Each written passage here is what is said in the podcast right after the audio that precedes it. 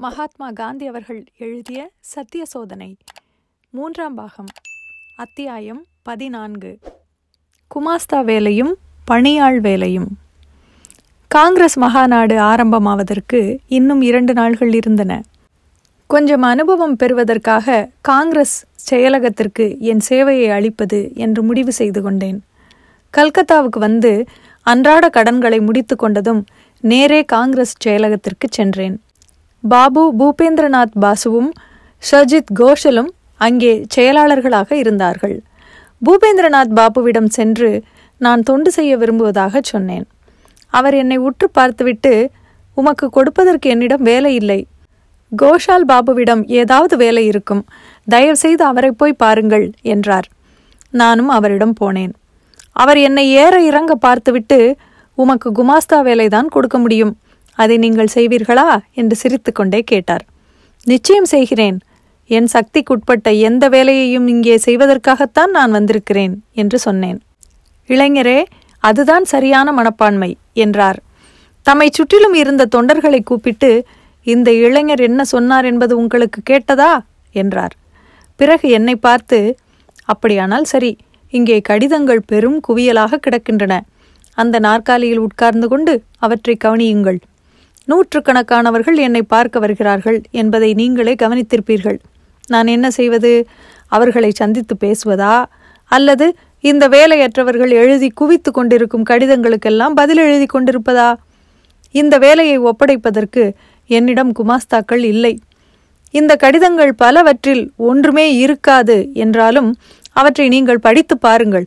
அவசியம் என்று தோன்றும் கடிதங்களுக்கு அவை கிடைத்துவிட்டதாக பதில் எழுதுங்கள். கவனித்து பதில் எழுத வேண்டியவை என்று தோன்றும் கடிதங்களை என்னிடம் காட்டுங்கள் என்று கூறினார். அவர் என்னிடம் வைத்த நம்பிக்கையை குறித்து நான் மகிழ்ச்சி அடைந்தேன். சர்ஜித் கோஷல் இந்த வேலையை என்னிடம் கொடுத்தபோது என்னை அவருக்கு தெரியாது. பிறகுதான் என்னை பற்றி விசாரித்து தெரிந்து கொண்டார். அந்த கடித குவியலை பிரித்து தீர்வு காணும் வேலை மிக எளிதானது என்பதை நான் தெரிந்து கொண்டேன். சீக்கிரத்திலேயே அந்த வேலையை முடித்துவிட்டேன். சர்ஜித் கோஷல் அதிக மகிழ்ச்சி அடைந்தார். அவர் ஓயாமல் பேசும் சுபாவம் உள்ளவர். மணிக்கணக்கில் பேசி தீர்த்து விடுவார். என்னுடைய வரலாற்றை குறித்து என்னை கேட்டு கொஞ்சம் தெரிந்து கொண்டதும் எனக்கு குமாஸ்தா வேலை கொடுத்ததற்காக வருத்தப்பட்டார். அதற்கு நான் இதை பற்றி தயவுசெய்து நீங்கள் கவலைப்பட வேண்டாம். தங்களுக்கு முன்பு நான் எம்மாத்திரம் காங்கிரஸ் தொண்டிலேயே வயது முதிர்ந்து நரைத்து போனவர்கள் நீங்கள். ஆனால் நானோ அனுபவமில்லாத இளைஞன். இந்த வேலையை நீங்கள் என்னிடம் கொடுத்ததற்காக உங்களுக்கு நன்றி சொல்ல நான் கடமைப்பட்டிருக்கிறேன். ஏனென்றால் நான் காங்கிரஸ் வேலை செய்ய விரும்புகிறேன். நீங்களோ விவரங்களை அறிந்து கொள்வதற்கான அரிய வாய்ப்பை எனக்கு அளித்திருக்கிறீர்கள் என்று அவரிடம் கூறினேன். உண்மையை சொல்லுவதென்றால் ஒருவருக்கு இருக்க வேண்டிய சரியான மனோபாவம் இதுதான். ஆனால் இக்கால இளைஞர்கள் இதை உணர்வதே இல்லை. காங்கிரஸ் பிறந்ததிலிருந்தே இது எனக்கு தெரியும். உண்மையில் காங்கிரஸை தோற்றுவித்ததில் மிஸ்டர் ஹியூமுடன் எனக்கும் சிறிதளவு பங்கு உண்டு என்றார் சர்ஜித் கோஷல். இப்படி நாங்கள் பேசி பேசி சிறந்த நண்பர்களானோம். மத்தியானத்தில் தன்னுடன் சாப்பிடுமாறு அவர் என்னை வற்புறுத்தி வந்தார். சர்ஜித் கோஷலின் சட்டைக்கு அவருடைய வேலைக்காரர் தான் பித்தான் போட்டு விடுவது வழக்கம்.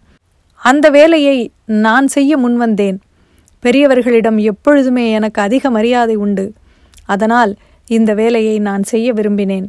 இதை சர்ஜித் கோஷல் அறிய நேர்ந்தபோது அவருக்கு தொண்டாக இதுபோன்ற சிறிய காரியங்களை நான் செய்வதை அவர் ஆட்சேபிக்கவில்லை. உண்மையில் இதற்காக அவர் மகிழ்ச்சியே அடைந்தார். தாம் சட்டைக்கு பித்தான் போடச் சொல்லி அவர் என்னிடம் பாருங்கள் காங்கிரஸ் செயலாளருக்கு தமது சட்டைக்கு பித்தான் போட்டுக்கொள்ள கூட நேரமில்லை. அவருக்கு எப்பொழுதும் ஏதாவது வேலை இருந்து கொண்டே இருக்கிறது என்பார். அவருடைய கபடமில்லாத பேச்சு எனக்கு வேடிக்கையாகத்தான் இருந்தது. இந்த சேவைகள் எனக்கு வெறுப்பை உண்டாக்கிவிடவில்லை. இத்தகைய சேவைகளினால் நான் அடைந்த நன்மை அளவிட முடியாதது. சில நாள்களுக்குள் காங்கிரசின் நடைமுறையை பற்றியெல்லாம் தெரிந்து கொண்டு விட்டேன். தலைவர்களில் பெரும்பாலானோரை நான் சந்தித்தேன். கோகலே சுரேந்திரநாத் போன்ற பெருந்தலைவர்களை அருகிலிருந்தும் பார்த்தேன். நேரம் அநியாயமாக வீணடிக்கப்படுவதையும் கவனித்தேன். நமது காரியங்களில் ஆங்கில மொழி வகித்து வரும் பிரதான இடத்தை அன்று கூட வருத்தத்துடன் கவனித்தேன்.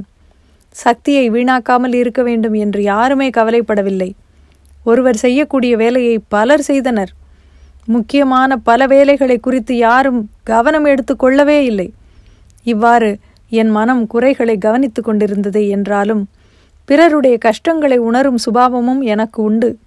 ஆகவே இருந்த நிலைமையில் இதற்கு மேல் நன்றாக செய்திருக்க முடியாது என்று எப்பொழுதும் நான் எண்ணிக்கொள்வேன். எந்த வேலையையும் குறைவாக மதிப்பிட்டுவிடும் கெட்ட குணத்திலிருந்து இந்த இயல்பே என்னை காத்தது. இத்துடன் அத்தியாயம் பதினான்கு முடிவடைகிறது. மீண்டும் அத்தியாயம் பதினைந்தில் சந்திப்போம். நன்றி.